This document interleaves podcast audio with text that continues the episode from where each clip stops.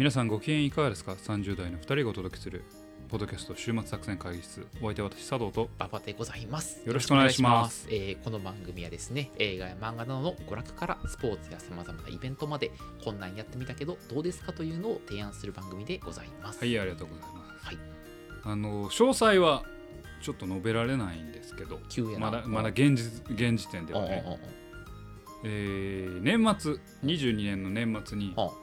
私まあポッドキャストでもなんか話すしうんなんかこうマンネリいつも映画とか漫画とかアニメの話でマンネリやからうんちょっと違う角度からうん話せる話題を探しに行こうと思いまして映画のエキストラで参加してきたんですよ。映画のエキストラに、はい。は撮影のってこと？撮影で参加してきたんですね。で、えーちょっとまだもう正直詳細うん。はここではまだ語っちゃダメ。どの映画出たとか、ね、どの映画出たうん。とか語っちゃダメ何役なんで。なのかとかね。うん。な何役っていうかもうあのモブキャラなんで。モブなんで別に何の役でもないんですけどまあエキストラに参加して、うん。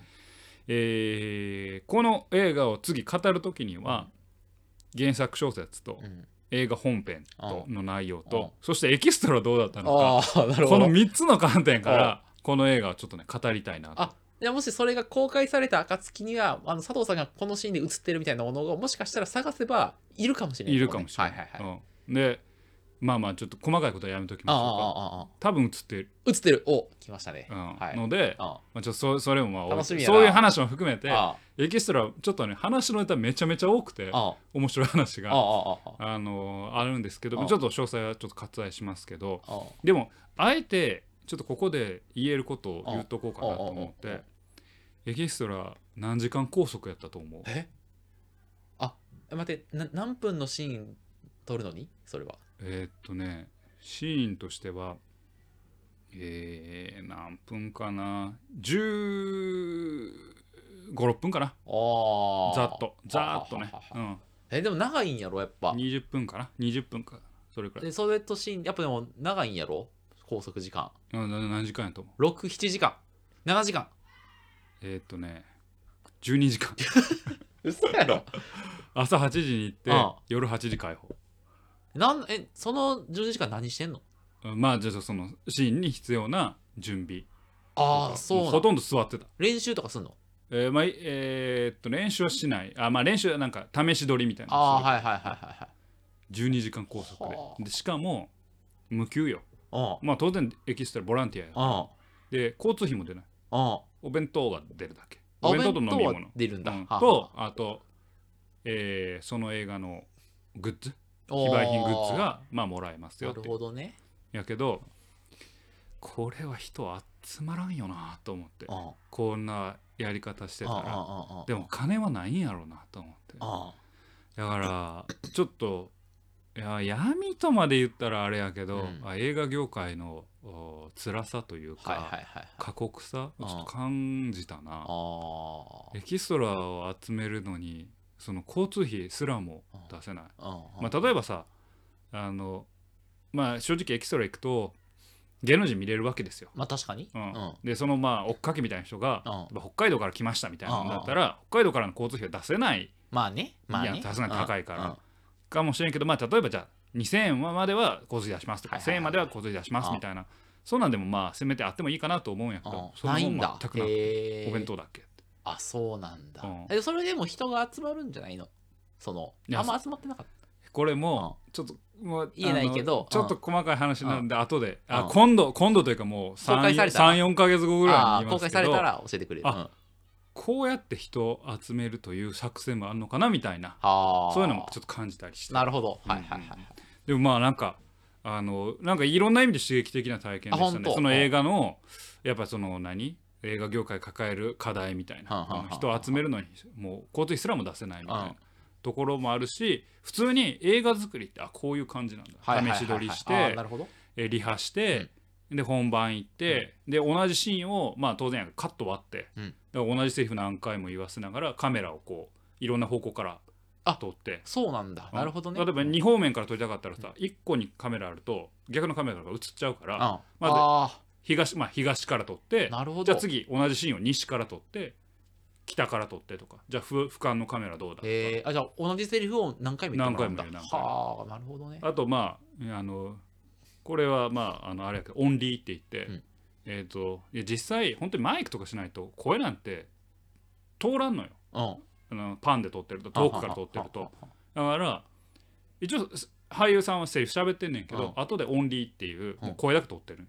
へえあそうなんだ。でそれ声を当てたりする。はあ声優やなほとんどだからえうん。えエキストラもオンリーで撮ったりしあ今回はあってまあちょっと映画のそれはえこの今回の映画の俺が関わった俺が関わったシーンってめっちゃ偉そうやけど 俺がエキストラエキストラ参加したシーンがあのちょっとまあ特殊というかうんまあ特殊やったからやけどオンリー撮ったり。こういう風にできるんやなと多分俺脚本とかも見てたら多分もっとあの面白いんやろう。なとそうだね確かに、うでこれも、まあ、ちょっと長いですけどうん。もすぐ終わりますけどうんエキストラ出たしうん。映画公開されるしうんこれは原作小説読んどかなああ確かににな。原作小説読んだんうんよ本作。そうなん？本これもまあ映画公開されたら あ言いますけどあなんで映画化すんのってあぐらいぐらいの感じなんや。本作やったな、えー、おもんないんや要するに。いやいや本作。おもんないって言えや。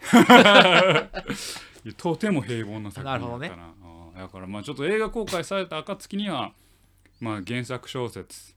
あとそうですね。脚本も公開されたら原作小説と脚本の違い。うん。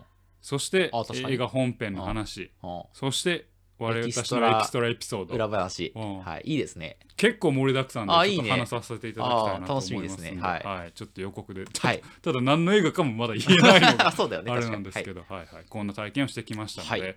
えー皆さんもねちょっとエキストラとか参加してみてはいかがでしょうか、はい。というようなオープニングトークはそんなお話でございました、本編始まっていきます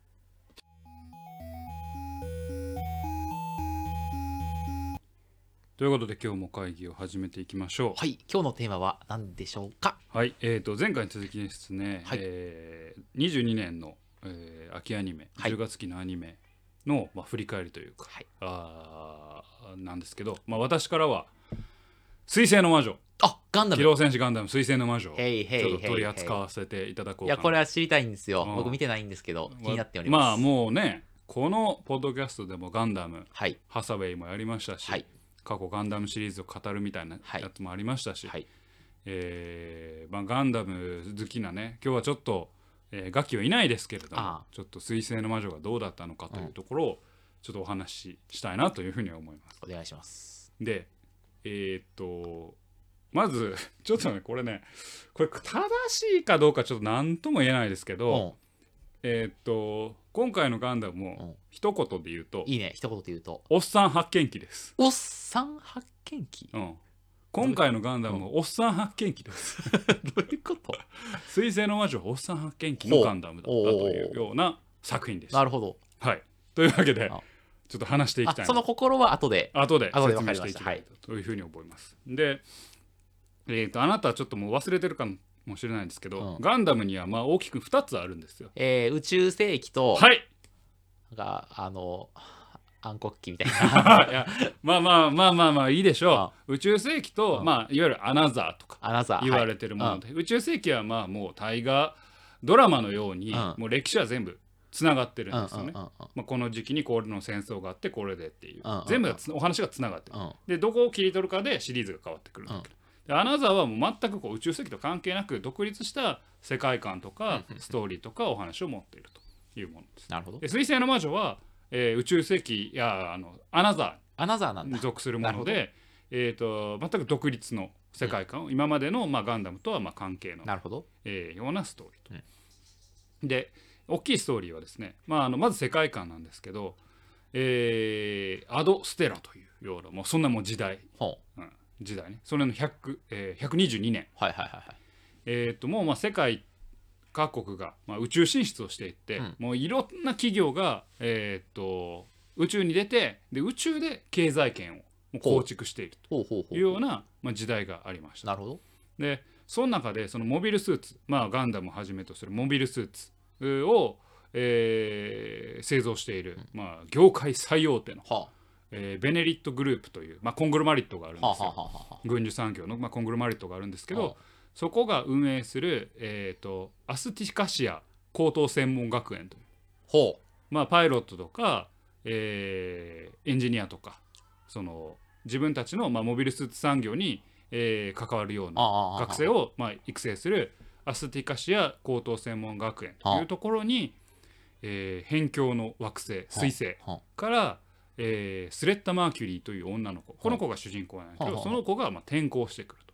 ああ、なるほど。うん。んでこの子がまああのー後でも詳細は述べますけどエアリアルという、えーガンダムに乗っている、まあ、まさに主人公なんだけれども、うんうんこの子を中心として、えーガンダムをめぐるう戦いはあっていうのが、まあ、あの繰り広げられると。ほう。いう女の子が主人公。女の子が主人公ははははは。っていうようなあのお話でまあ、その少女の成長端と、うんまあ、ガンダムうで、えーとまあ、お決まりといいますか、えーまあ、ガンダムといってはこういうことでしょうというので、まあ、ある少年少女が、まあ、兵器を持つことによっていろんな、まあ、戦いとかにまあ巻き込まれていくというような、まあ、そういうお話が広がるなるほど。というところな話です。で今まさに言ってくれた通り今回の主人公女の子なんですよ。であんまり女性がとか男性がっていう視点はあんまりその制作陣はそのインタビュー記事を読むとうん。そんなに意識はしてないうん。らしいんですけれどうん。まあなんせ、えー射程を広げたいと。うん。ガンダムというものの射程をどんどん広げていきたいと。でティーン層に向けたガンダム作品を目指すんだということで、まあ、作った作品はあなんですよね。でやっぱりもうガンダムってそのき第一作の初期、えー機動戦士ガンダムから始まってもう50年ぐらいの歴史があると。うん。でファンもあの結構いい年になってきて、まあまあね。まあ、ガン機動戦士ガンダムのファンもしっかり平成、えーの、まあ、新たなガンダムと言われたガンダムシードうん。あれも俺らが高校生ぐらいの時にやってるから、うんそれを見てた世代ですらもう30代になってるそうやな。うんというふうになってると。なのでもっと若い人にあのガンダムを見てほしいんだということで作られたらしいんですなるほど。それのさらに裏側にはあの実際にインタビューをしたらしいんですよね10代の子にあの「ガンダムって見る?」みたいな。そしたら「ガンダムは見ないです」と。うん「僕らの世代のものじゃないです」って言われてしまったらしいんです。でそこをきっかけにこの「水星の魔女」が作られなるほど。てるんですよ。はいはいはいはい。でなので、うん。なのでですね、まあ。このガンダムえーっとはっきり言って、うん。6話ぐらいまで、まあ、僕全く乗れなかったんですよ。ほ全くと言っていいほど乗れなかったんです。で、えー6話ぐらいまで本当にそのアスカアスティカシア、えー高等学校あ高等、えー高等学園。ちょっと名前忘れてもうたけど、うんまあ、その学園の学園ものとして結構描かれるんですよね。主人公であるえーっとえースレッタと、でスレッタの、まあ、相棒役というか恋人役というかちょっと難しいんですけどミオリネさんちゃんっていう女の子がいるんだけどその子とのキャッキャウフフみたいなお話が結構続くんですよね。へえ。6話ぐらいまで。うん。僕全然乗れなくて。うん。あこれはこれはダメだ。あまあまあまあ、そうあるよね。これはどうしようと。旧来のガンダムファンであればあるほど、そうそうそうちょっと違うなってなってしちょっまうと。と違うなと思ってしまったんですよね。はでそこはでもやっぱりもう意図としてもそうしているんだと。は従来のガンダムっていうのは悲劇があり、うん。戦争があり悲劇がありそこに巻き込まれる少年少女っていううん。作りをしてたけれども、ははは今の子たちははまずそのせちょっとあのウクライナ戦争があってちょっとあれやけど、うん。国家間の戦争っていうのがもう遠い話で、うん。そこの争いからお話を始めるっていうのは乗ってこないと。なるほど。でももともとの狙いはさっきも言ったようにティーンを狙ってるんだ僕たちは。という中でだからもっと学園とかは恋愛とかうん。そういうのを絡めていかないと見てくれないよっていうことで物語を立ち上げてあの作ってるんですまず平和を描くってこと？まず平和を描いてその平和が崩れるみたいな話にしなほしないと乗っかれないってことか。そうね。あいきなりま戦争の状態から始まってもなみたいな。あそうそうそうそう。ドンパチやってもなドンパチやってもなみたいな。いやもちろんガンダムなんでうん。きな臭いんですよ。きな臭いんですけど、えーそこがだいぶ違うでいきなり戦争ドンパチでっていう指摘もとちょちゃんよくて、うん。あの言った通りガンダムは本来戦争を描いてきたんです。よ、うんうんうん。でも今回は企業内のうん。権力争いなんですよ、へー。少なくともシーズン1は。ああなるほど。今のところね、はあはは企業内の権力争いに、まあ、ガンダム旧来の、まあ、スペースシアンあのガンダムの古い言葉で言えばスペースノイドとアースノイド、うん。地球に残った人とうん。宇宙に出てった人、うんえー水星の魔女の言葉で言えばスペーシアンとアーシアンの対立を混ぜていくけど、うん。あくまで企業内の権力争いの話に主人公たちがまあ巻き込まれていくようなお話なんですだから結構ミニマムな話なんですいきなり理念と理念がぶつかり合う戦争が起きてます。うんそこに主人公たちが巻き込まれましたっていうまあオーソドックスな今までのガンダムのパターンではなくてはいはい学園ものそのを描きつつその学園を経営している、えーグループの中での、まあ、権力争い闘争争いみたいなところに主人公たちがまあ嫌おなしに絡んでくるとはいいうはい。ような非常に何でしょうミニマムな話だしその正義対正義みたいな重たい話じゃなくてそう。もっとその植物的な植物的出世な争いの話出世争いの話、はいはいはい。そこにまあ巻き込まれていくっていうようなうん話なんですよね。うん。まああのそこでまあそのいわゆるなんでしょうね、えー半沢みたいな、うん。その出世争いみたいな、うん。お仕事者ってなりきらんのは、うん。そのまあ出世争いの中の、まあ、出世争いというか権力争いの中の鍵になるのがうん。ガンダム。なるほど。だからですうん。うん。うん。でこのまあ今言った通りですねそのスタートを結構ゆっくりしてるというか、うんうん。えー物語の大きさも結構ちまっとしてて、うん。要はあくまでも企業内の話うん。にしてて、うん。学園ものとか恋愛を結構入れてるもんだから、うん。1話から6話までが本当にたるいんですよ。はいはい。僕の中では。僕はなんかたるくて、うん。えー、と先に結論を言ってしまえば、あの11話12話でようやく物語がめちゃくちゃ動き出すんですけど、今までのガンダムだったら11話12話でやってたことを第1話で持ってきます、あなるほど。うん。それを10話かけて温めちゃう、なるほどね。うん、おおだから今までのガンダムはもうすぐ出発してたのに、めちゃくちゃ滑走路をグイーンってやって楽しませてなるほど。楽しませてというか見させて、うん。あのー出発する、はいはいはい。そんなガンダムだったんです、へーなので、なるほどね。うん。おっさん発見器に帰ってくるんですけど、耐えられなくなったら、うん。あなたはおっさんです。だから俺はおっさんやった。ああなるほどね。うん。銃が耐えられなかったおっさんってこと。7話からようやく俺の中では面白くなってきたんやけどなるほど。6話までははいはいはい。何をイチャコラやってるんや。あああああえでもさその若者もさその6話までの展開は若者には受けてるのかね？それは。まあツイッターだけ見てるとうん。割と受けてる感じだあーと俺はこれ何これってあ思って。ただイチャコラするだけやとさそんなにまあ今のさとはいえついてこないじゃない？うんうんななんかがあるの？そのイチャコラには。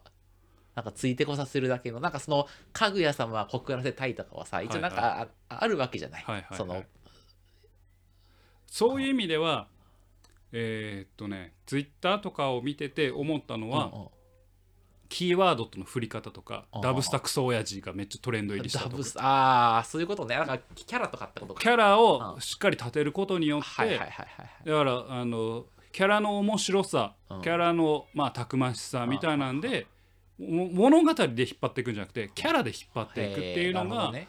まあ1話6話ぐらいの感じかなと思っていて俺キャラクターはすごい大事やしキャラクターがこそが、まあ、物語を駆動させる大事な要素だと思ってるけどちょっとあんまりガンダムでキャラばっか見せられてもうん要は大きい世界の中に落とされたあるキャラクターっていうその運命を見ていきたいんだけどそこがちょっと足りなかった。足りないというかあの若者向けだったのかな。はあはあで俺がおっさん化してんなって。なるほどね。まあいわゆるちょっと老害的なガンダムファンになりつつあるなと思いましたね。なるほどね。はいはいはい。っていうのがまあ一つです。はいはい。でただ、うん。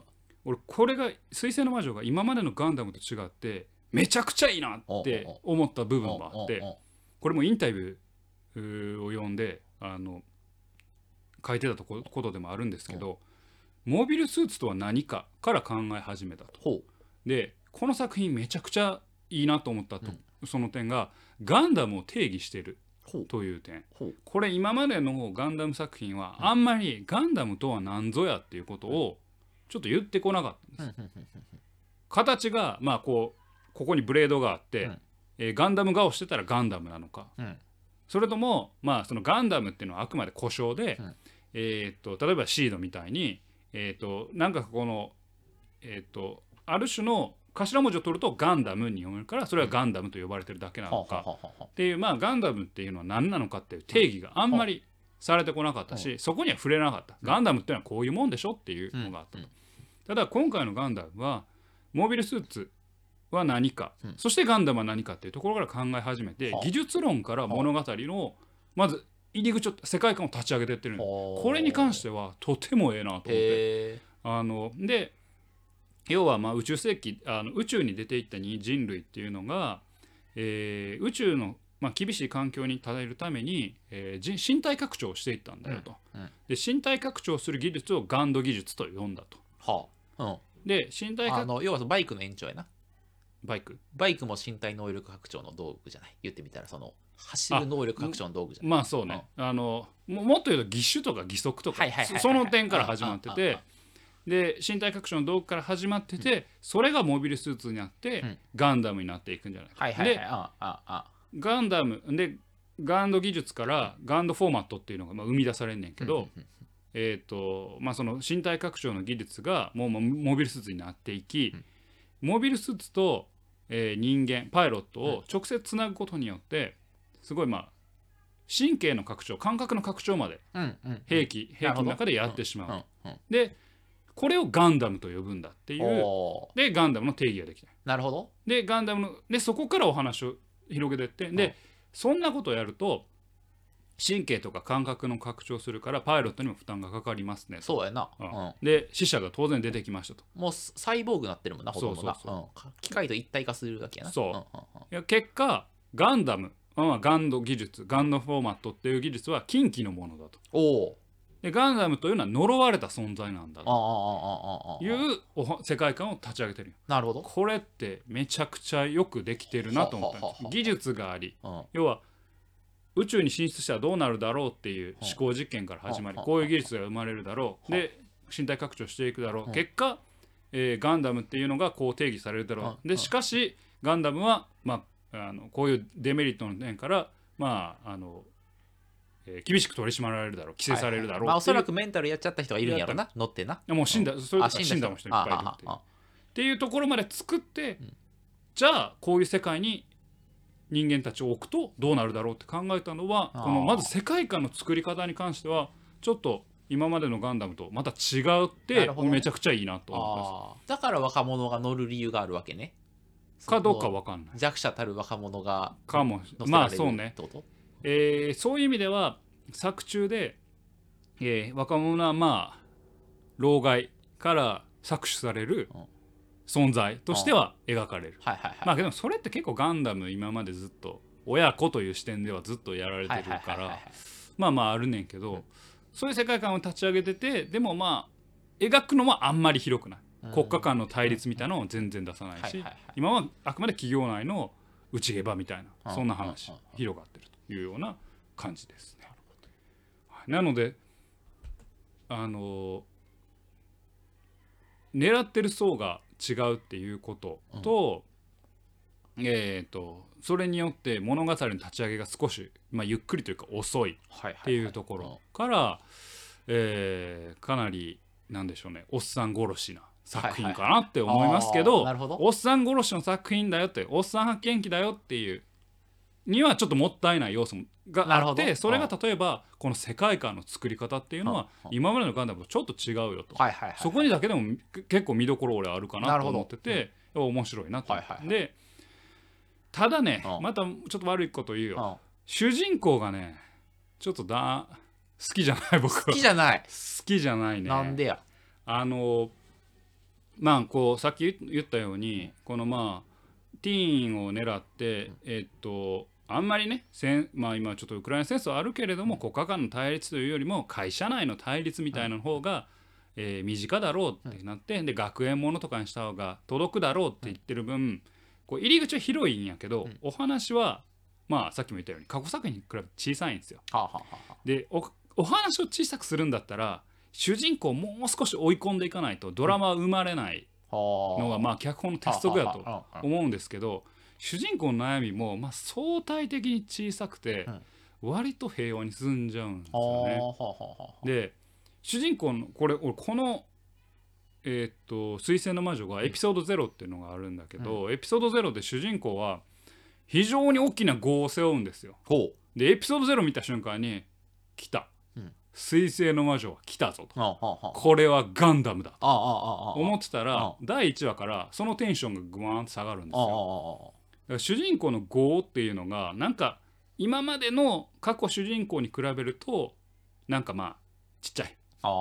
でまあそれはもうさっきも言ったようにその業が足りないと思うんやけど業を最初から求めること自体がもう現代には合わない。はあ。うんなるほどね。はあはあはあ。そんなそんな重苦しいもん見たくないみたいああはいはいはいはいはい。なるほどね、な、うん。うん。でも11話ぐらいからちょっと重くなってくるからようやく業が重くなってくるからようやく来たなって思うんやけどまあそこがまあちょっと気に気になるところで。でやっぱねその主人公スレッタがねかなり受け身受け身なんですよ。あそうなの？かなり受け身。でかつストーリー上本筋には関係ないうん。ちょっとなんかまあどもりはあを持ってるんですよね。でそのどもりがなんかこうなんでしょう本筋に関係ある彼女の心を、えー閉ざしてるなんか理由付けになってたらいいんですけどうんあんまりそれとも関係ないのでなんかいちいち喋る時になんかおどおどしててうん見ててイライラするんですはよよ。喋れと。はよ喋れ やボケやって思うんですけど。でそもそも主人公を受け身にしちゃうとうん往々にして物語って進まないんですよ。まあまあそう、ね、でそれが確1話から6話にちょっと悪い意味で出てるなっていうのもあってでスレッタは特にそれを感じるんですよね。まあ、で7話くらいからすごくようやく展開がなんかいろいろ広がり始めて、うん。まあ、あの会社を立ち上げるんだみたいなことになってはあなんか面白くなってベンチャーを。ベンチャーをやる。株式会社ガンダムを立ち上げるんですよ。やばい。そうだからあくまで企業内企業を立ち上げるんですよ。スタートアップを立ち上げるんですよ、でそこからなんかようやく面白くなってくるんですけどまあスロースタートな、えーお話かなと思っています、ではでですね、うんこれちょっとあなた向けのお話をちょっとしようかなと。あ、物語中たるメッセージ中たる私向けのってことですか？うんそれともちょっと違うけど、はい。あの脚本家が大河内一郎さんなんですよ。は大河内一郎さん。あ聞聞いたことある。えーガンダムで言えば V ガンダムとかターン A とかに関わってて、うん。でまあこれはちょっと今回はもうあんま触れないけどこの人まあ少女革命ウテナのノベライズも担当してるんですよね。はあはあはあで少女革命ウテナって言ったらもうゆり物学園もの血統ものの三拍子揃ってて、はあ。それがそのまま、えー睡魔女ではあの、うん。反映したされてるんですよ、うん。まあそれは置いといて、この人コードギアスのシリーズ構成なんですよ。あらいただきます。でしょ？ありがとうございます。はい。コードギアス感はちょっとあそう来ると思思います。どの辺がコードギアスっぽいの？えストーリー？ストーリーというか中二病なところ？中二病なところ。中二病なところ、うんまあなんか精神的な対立？精神的な対立、うんまあまああの見てたら多分11話12話ぐらいから本当にああそうなんだ。なんか不穏な匂いがしてくる。へえなるほコーど、ね、ドギアスの不穏さ？あがしてくるので、あはいはいはいはいはい。あのあハッピーエンドにならないんじゃないかなっていう。あえ待ってえまだこれシーズン1ってこと？シーズン1です。あじゃあまた続きが今シーズン度あるんだ2が23年の4月からですかね。なるほどね。はいはい。はいはいはいはい。楽しみですねそれは。はい。でまああのさっきも言ったように少女革命ウテナっぽいって言った通り、はえー、ゆり物なんですよね、うん。で主人公のスレッタとミオリアあミオリネがおんねんけど、女の子女の子同士いんねんけど12話で、えースレッタがミオリネの前であることをしてしまうんです。はね、ははで2人がまあ結んでた友情か愛情か分かんないんですけど、それがちょっと崩れることが示唆されるんですよね、うんうんでこっからあの2人の対立軸であの進んでいくんだろうなってシーズン2はね、うんうんまあなんとなく示唆がされるんだけどなるほど。ようやく業を抱えたかと。はいはいはいはいようやく業を主人公が持ったかっていうことで ようやくエンジンが暖気されてなるほど。シーズン2から多分めちゃくちゃ俺ハマるんじゃないかなと。楽しみになっていたるまあそうね、なるほどね。うん、そんな作品でしたおね。おだからあのだからこれを見る人にとっては6話までは耐えろとまず。ああああ7話からうん物語の方向性がようやく見えると。はいはい株式会社立ち上げるってところぐらいからようやくこの作品がどう進んでいくのかが分かると。なるほど。で11話から何の争いが起きそ起きてるのかが、うんようやくあの明確になってくる。なるほど。で主人公たちの業も乗ってくると。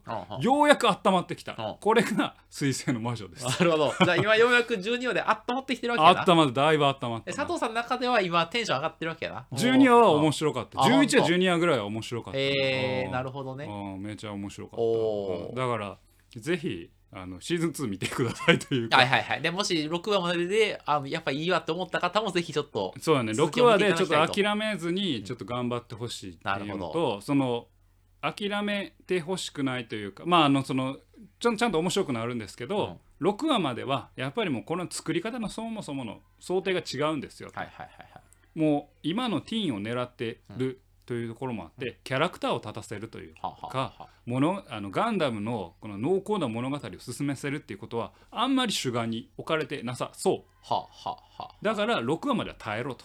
あなるほど。ひたすら耐えろと。はいはいはいはいはいはいあんまガンダムかっこええなみたいな。そその程度で。あその程度でいいその程度行くしかない。はいはい俺はそこしかなかった。エアリアルかっこええなとか。なるほど。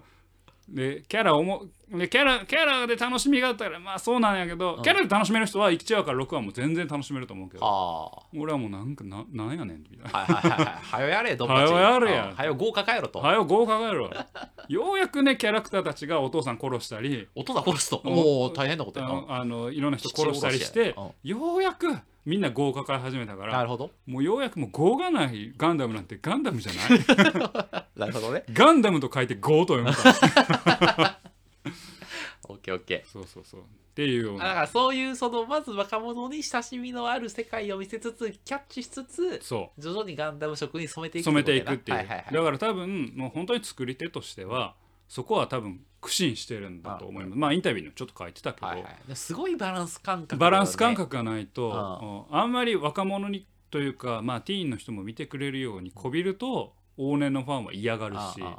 往年のファンにこびると当然長い将来を考えるとガンダムファンを細ぼほあの減らしていくことになるから多分そこの感覚が、まあ、6話までに出てるのかなとつくづく思います。あとこのあのー主人公にスレッタに出てるのかなと、うんうんうんこのおどおどして内向的で、うんうんうんなんかうじうじして、うんえーるキャラクターに出てる、はいはいはいはいなるほどね。そこを耐えきればめちゃくちゃなんか乗っていけるなるほど。作品ですね。ちょっと見てみるか。はい、ぜひ見てください。で、はい。興味があればあのまあ7年前ですけど、うん。鉄血のオルフェンズともうね比較して見ていただくと、鉄血のオルフェンズね。あのこの前に描かれてたガンダムなんですけどあこれは火星の少年たちーがうん。自分たちの火星独立を目指して頑張るってお話なんよはあ今回は水星の出身の女の子が中心とちょっと意識してるのね。多分ね。うん火星と水星で。中心となって株、えーの学園で株式会社ガンダムっていうのを友達として作って頑張っていくっていうお話なんで。そういうことか。ちょ、ね、作りはね結構実は似てるなと思うんですよ。ただ火星対地球対まあ、宇宙っていうもうある種国家間の争いは鉄血のは持ってたんですよ、はいはいはい国家はあったんですよね。ああなるほど。うん、でも、えー今のところ水星の魔女はあくまで企業内の内ゲバあー。そこに、まあ、ガガンドっていう近畿のガンダムっていう近畿の技術と、えーまあ、アーシアンスペーシアンっていう対立が混ぜ込まれていくっていう、はいはい。面白くなってきた。ああいいね。うそういう、あの比較で見るとやっぱガンダムの変化がって見える、はいはいだからどんどんどんあのお話はミニマイズされてるけど要素は詰まってる。いやよりその方がリアリティだよねリアリティがあるかもしれないだからベンチャー企業立ち上げるの方がさそうそう。リアル小さな革命まをまさにそういうことで、んだから大きい世界世界の対立ってだからまあちょっとウクライナ戦争何回も言っててあれやけどまあある種ちょっともう今報道もされてるから身近になってるけどこれまでの、まあ、何十年においては、まあ、戦争ってそう大きいのはあんまりね、まあ、イラク戦争とかあったけどなかった中で戦争を描くっていうことにちょっとうってなってる。うんうん人たち、まあ、若い人たちに対して企業内の争いとかだったら、まあ、イメージしやすいよねまあまあね。う。ん。のでそういうことになっている。なるほど。ただまあガンダムの要素はちゃんと引き継いでますよっていうところで、まあ、見てあげていただけるといいかなと思います。はい。というわけでちょっとまあちょっと長々と話してしまいましたが、えっ、とえーえーと機動戦士ガンダムはい。水星の魔女に関しては、えーまあ、おっさん発見記であるはい。というような作品でな ですで別にこれはネガティブに言ってるんじゃなくて、あえー1話から6話ぐらい、まあ、個人的にはねああ。のあこの物語がどう進んでいくんだなっていうのが見えるまではちょっと、えーまあ、キャラクターを楽しめるとい。うところで見見ていただいて、はい。7話から、まあ、以降からちょっと物語が非常に動き出した時に、はい。ようやくあガンダムが帰ってきたとはいはいはいはい。いうふうになんか思えるそんな作品だと思うので、そういうふうに見ていただくと、まあ、令和のガンダムとして、えー楽しめるんではなかろうかなというふうに思います。なるほどというわけで今回取り扱いましたのは「えー機動戦士ガンダム水星の魔女」でございました。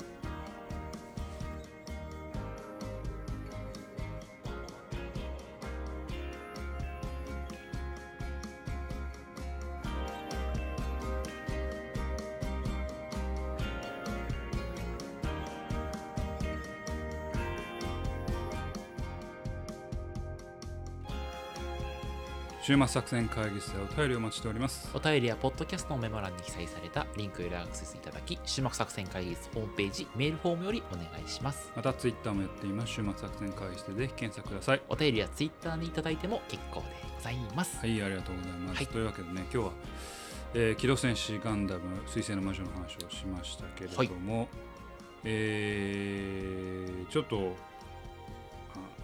本編でね話さなかったことをちょっともう追加で話しておこうかなと、モビルスーツの話をねおしようかなと思モビルスーツを定義してたってやつ？ああ違う。モビルスーツガンダムそのものの話。エアリアル、エアリアル？おう。ん。これ今回ほんまにまあこれもまあ狙いらしいんやけど、初期ガンダムが強すぎるっていう。ほう。というと？初期ガンダムが強い。あの基本的にこのガンダム作品っていうのは乗り換えがちょっと一個のカタルシスなんですよ。あなんか強いガンダムに改造するとそうかそうそうそうそう。あーあるよね。うん、そう。ああそれがカタルシスでああなんか前の機体がぶっ潰れてああ次っつうのはもうもっと強強新開発のやつに新開発のやつにて乗るんだみたいな。後から来てそうそうそうそう。最めっちゃ強くなって活躍するみたいな。ストライクがフリーダムになったりあ なマーク2がゼータになったりあさあああうんああって。あ俺は分からんけどな。あ やけど今回エアリアルあはあもう全ガンダム作品を見ても上位に当たるぐらいもう強強ガンダムです。はもうあそういうなんか強背景があんの？やっぱその自分を犠牲にしてるからみたいな。あそう。まあ呪いのガンダムと呪いの存在としてガンダムを描くためにうんまあ、ある程度説得力がないとあかんだろうなるほど。ということで初期から強いねんけど、はい。あまりに強すぎるからちょっとバランス崩してるなっていうところもなるほどね。んまにあの、まあ、ガンビットっていう、まあ、フィンファンネルみたいな武器あるんですけど、はねわかるでしょ？フィンファンネルやろ剣。あんた逆ビーム襲サーベル。逆射見てるんでしょ？うん。あのニューニューガンダムが背中につけてあれフィンファンネルって言うんですけど、うん。もうまずガンビットっていうなんかそのフィンファンネルみたいなの持ってて。でしかもそれファンネルシールドもぽいね。ファンネルまあファンネルシールドはちょっと昔の言葉やけどファンネルシールドみたいなのできるからあなんかビーム兵器ほぼ無効化できるんですよね。ああなるほどね。うん。ではその上なんかあのユニコーンみたいなあ入隊 NTD システムみたいなの持っとるからあなんか相手のなんかファンネル無効化できるみたいな。あああやばない？ああ。えじゃあつまり 何を言ってるかわからない。てこと？いや相手の攻撃は無効化できるし今までのガンダムシリーズだったら、えーようやくラストに出てききそうな機体を主人公は初期装備してるってはいはいはいはいだはい。から最初から無双してる、なるほど。うん、初期初期ガンダムがめっちゃ強いし、はいはいはい。しかもなんか12話でなんかあのウィングが持ってたバスターライフルみたいなの持ってるからもううなんかもう初期から強強やんんなるほどね。うん。はい結構かっこいいし、へえなあ。だそのどうする？戦いん？なあもう第1話からさこのガンダムはウィングだし、えーユニコーンだしニューだよみたいな。そのいいとこ取りだよって、はいはいはい。どうする？いやどうせいや強さがあっても手に入らないものがあるわけでしょ。そういうことじゃないのその。違う。機の機機体としての強さがあっても。それこそその先週の異世界おじさんじゃないけど、はいはい、無無敵の力があっても手に入らないものがあるんじゃないの？うん。知らんけど。ああそうなんだ。強いんだう初めから。強いはい。はいはい強い。強い。ね強強やしうん。あの主人公スレッタはうん。あのキャプテン翼みたいなこと言うよね。ほガンダムは友達。ガンダムは友達。いあそういう言い聞かせてるんじゃないの？やでもまうん。あちょっとね本当にガンダム視点であのこれホームページにやってる、うん。あのガンダム視点であの描かれた作品でなんかガンダムにもどうやら意識があるんじゃないかみたいな。ああそうなの？っロボもう、うん、そうそう。AI というか意識があるんじゃないかみたいな。ていう宗教？っっていう宗教とか信じてるんじゃなくて実際にある実際にあるっぽいあるっぽいぞみたはいはいはいはい。うん、なんか会話してるんよ主人公スレッタは。あガンダムと。あ AI が進化してちょっと知能を持った的な話なのかな、まあ、そこまで明確な描写はないけれどあもまああのちょっとガンダムに対する意志みたいはいはいはいある種人間のように扱ってへえなるほどでねあの開発者がお母さんやねお母さん娘って言ってるかおやおやちょっとエヴァンゲリオン感出てきたよ。らあそうそうそううんうんそう。そうね。なるほど。まあそんな作品ですね、はいはい。ぜひ見てください。なるほど。あちょっと見ます。はい、これ見ます。あの今ね、はい。ほんまにねロボットアニメを見ないといけないんですよ。なぜ？ロボットアニメが売れないから、あうん。そういう事情ね。そうそうそうそう、い、やロボットアニメどんどん見ないと。サンライズの助けをしていこう。俺たちがサンライズを救うんだという 強い意志を持ってさ。俺らがバンダイでありサンライズを救うんやそんなファンやったっけ？あフ俺ァンか。ファンやなあなたはな。ガン,、まあ、あ。ガンダムが好きやあねサンライズじゃないけどってことか。サンライズうんそうね。うん。そうそうそう。だから頑張っていこう。俺らも、おお俺はどっちかというと今あのあの普及される側やから、うん、あようやくあの入り口に立った人いや間やから。いやだからどどれが好きなモビルスーツかって言えるようになってい ちょっとそれきついな。好きなモビルスーはい。ツうん。わかりました。なんかそんな感じです。というわけでお送りしてまいりました。ポッドキャスト週末作戦会議本日はこれにてお開き。お開きお相手は私佐藤とババでございましたまた聞いてください。ささようなら